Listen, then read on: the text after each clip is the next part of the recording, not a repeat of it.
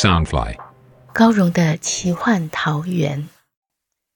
武侠小说是华人独有的乌托邦世界，满足每个人的热血侠义、冒险乐趣与远大梦想。高荣的奇幻桃源是一个以高荣武侠小说连载，加上一点点创作解说的单元。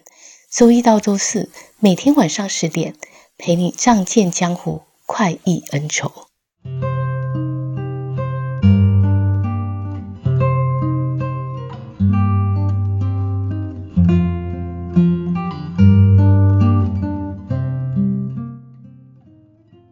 欢迎来到高荣的奇幻桃源。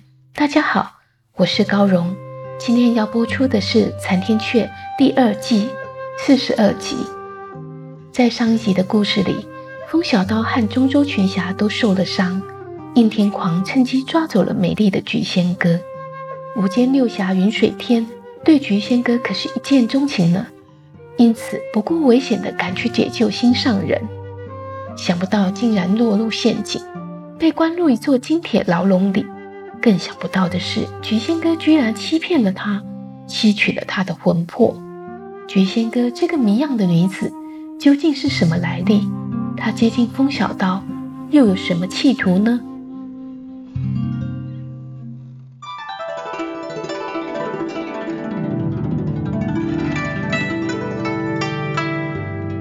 这座吸人魂魄的铁牢就藏在一富贵人家的厅堂下方。这金碧辉煌的大堂之中，古董字画装饰的琳琅满目。金巧巧斜倚在华丽的贵妃椅上，慵懒地抽着金烟筒，冷声斥责着赵大道：“这几日会有人来收买你的房契地契，你不可以私自卖出去。”倘若你保不住这些个，那么你的脑袋瓜也甭留着了。你要记住，这些东西是我暂时寄放在你那儿的，不是你的。赵大穿着一身绫罗绸缎，头戴瓜皮小帽，只能垂手敬立，频频点头称是，就连大气也不敢喘上一口。金巧巧见菊仙哥悄悄站在内厅的玄关处。知道他有话要与自己密谈，手一挥，遣走了赵大和其他仆人。厅堂内只剩下菊仙哥，他寒霜照脸，就像褪下娇媚的面具，换上冷峻的面貌般，与先前柔弱的女子简直判若两人。金巧巧慵懒道：“恭喜你勾了这么好的货色。”菊仙哥冷声道：“金巧巧。”你坏了我的好事！金巧巧惊呼道：“哎呦，万无一失的菊姬，怎么可能没得手？”菊仙哥冷然道：“我说的不是云水天，是风小刀。”金巧巧悠然送出一口青烟，笑道：“云水天虽然差了点儿，也算千中选一的好货色。你不过是顺手收拾，又不费什么力气。”凭你的手段，还怕风小刀那个愣小子不拜倒在你裙下？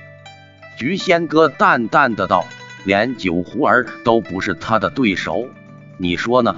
金巧巧早已习惯他的冰冷与傲慢，双眼一眯，笑道：“又不是要你去和风小刀动刀动枪，只是要你去勾他的魂魄而已。”勾引活人魂魄，得要他们心甘情愿献上才行。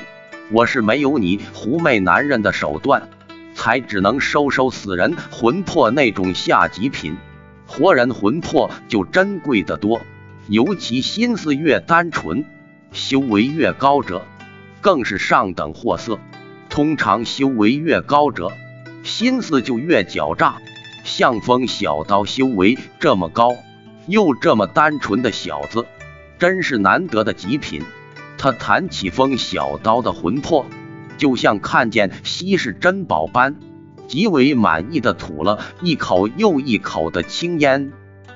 菊仙哥冷哼道：“你近日不也收了好几村子的活人魂魄？”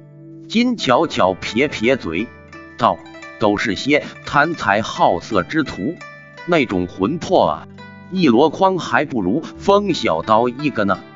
他见菊仙哥沉默不语，笑道：“你在木盒内折腾许久，还没有得手，该不是瞧上傻小子，不忍下手吧？”菊仙哥冷声说道：“咱们早就没有喜爱两道魂魄，能看上谁？”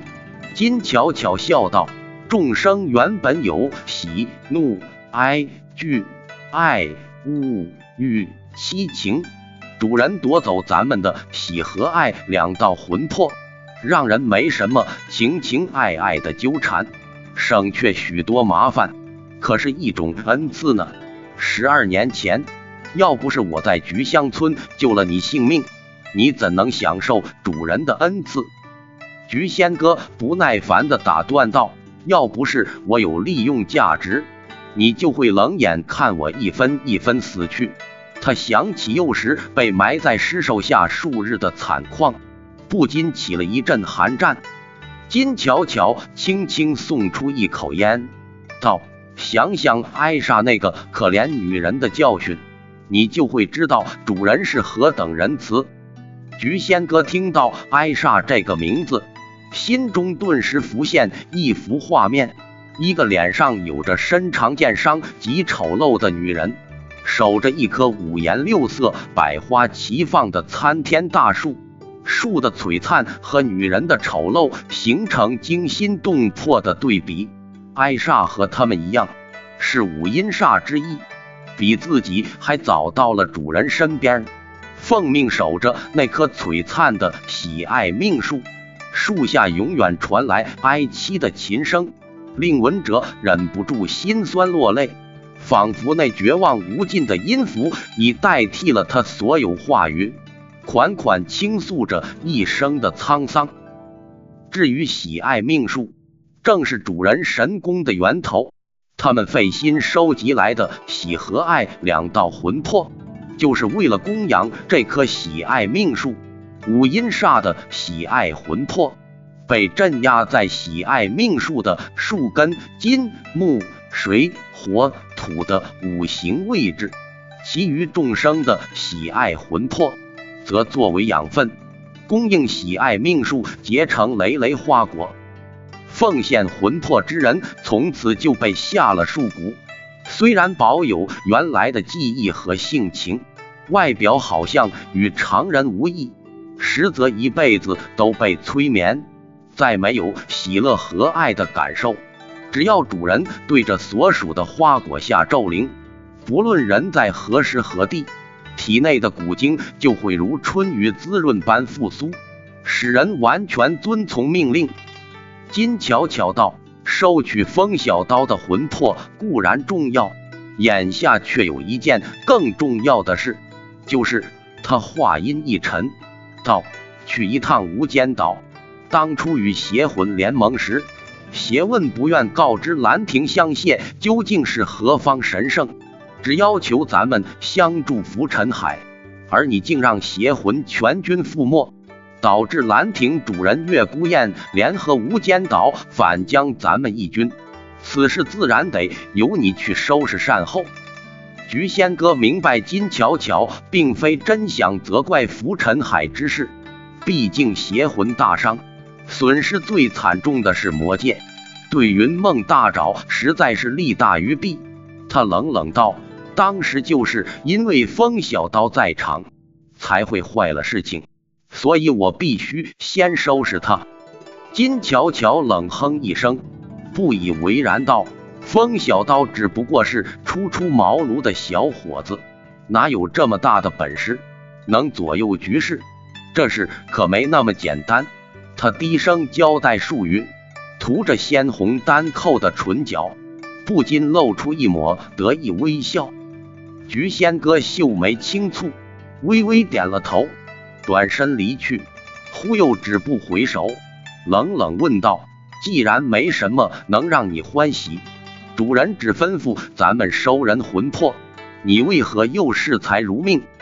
金巧巧悠悠地道：“因为呀。”只有金银珠宝，才让我记得我还是个人，一个有血有肉的女人。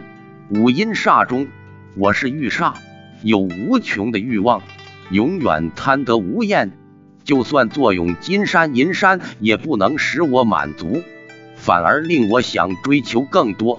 而可怜的你，就是巨煞，内心永远会恐惧害怕。你不就是怕受伤害，才将自己锁在冰冷的牢笼中？他因侧侧一笑，所以说每个人心中都有缺口，针对弱点下手，他们才会乖乖听话。不然众生是何等冥顽不灵，将来天下人都会和咱们一样被夺走欢喜和爱，只会剩下怨怒、哀伤、恐惧、憎恶和贪欲。他扬起手上那一串串耀眼璀璨的黄金珠宝，大声狂笑。情爱使女人愁苦憔悴，珠宝则使女人闪闪生光。笑声回荡在雕梁画栋间，隐隐藏着无可奈何的悲凉，仿佛化成哀煞的琴声萦绕不去，直让菊仙哥心头涌上阵阵寒意与一丝莫名的酸楚。他知道，像他们这种失了喜爱魂魄的人，早已是一生空虚，就算笑也不是真心的。金巧巧自然也不例外。黄飞塔内，陆逍遥急忙奔去扶起受伤的风小刀，一边说起两人分开后的情况。当时风小刀一失踪，极乐楼的护院立刻将陆逍遥团团围住。幸好画儿及时赶来相助，月孤雁却因落单而被捉走，但他一路留下记号，让两人追踪至黄飞塔。谁知他们未找到月孤雁，就先遇见公子峰等人。陆逍遥见他们情状可怖，似乎中了一种奇异的古将邪术，正设法相救时，应天狂就率领大批人马前来逼杀，双方因此大打出手。风小刀约略说了与云水天因误会而打斗的事。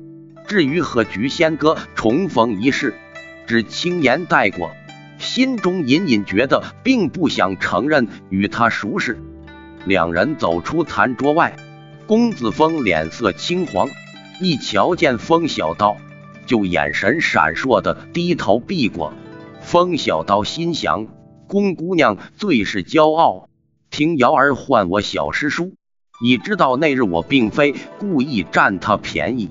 又不想让我瞧见他受伤模样，才闪躲着我。其实我自己也十分狼狈，又怎会嘲笑他？月孤雁从第五层回廊走下来，风小刀见他安然无恙，心中大石落了地，问道：“大哥，你怎么脱的身？金神娘娘呢？”画儿奔去相迎，欢喜道：“金神娘娘见了公子。”还不吓得拔腿就跑。月孤雁微笑道：“我骗他说无间岛派来的援军已到，他只好走了。”他见风小刀满身血红，气力若有似无，蹙眉道：“二弟，你右肩的剑伤，表面看似无妨，其实剑气已行遍你全身，将你体内筋脉震得不轻，需及时调养。”否则会留下后患。风小刀见公子峰在此，不想说出是云水天所为，免得又挑起纷争，忙插口道：“大哥，我知道。”月孤雁见他脸色有些尴尬，便不再说下去，转问陆逍遥：“阴阳降头草可有解法？”陆逍遥面对众人殷殷期盼的眼神。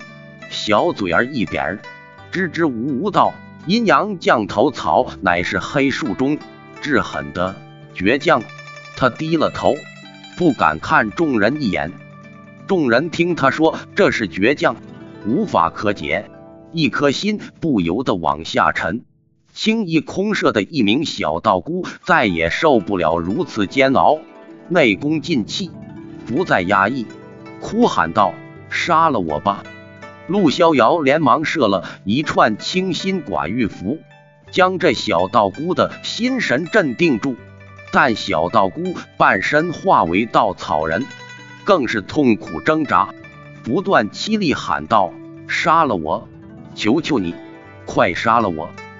这声声悲惨哀嚎，实是喊出众人心底的绝望。只要感到千万株诡异的毒草在体内不停滋长、肆虐扭动，直到占满每个细孔的恐怖感觉，就实在是生不如死。恨不能一刀了断自己。华儿见这小道姑已回天乏术，只得忍心送他一剑。陆逍遥从前不曾看过这样惨状，心中万分难受，想众人性命都在自己肩上，一咬牙道：“大家别轻言放弃，我先镇住这古将七日，然后传音爹娘，说不定会有解法。”七日内，你们必须少说话，少动气，能睡则睡，使阴阳草长得慢些。不过得先找个僻静的地方让大家休养。风小刀道：“整个喜乐小城全在金神娘娘掌控之中，咱们这么多人，要找到藏身处，实在不容易。”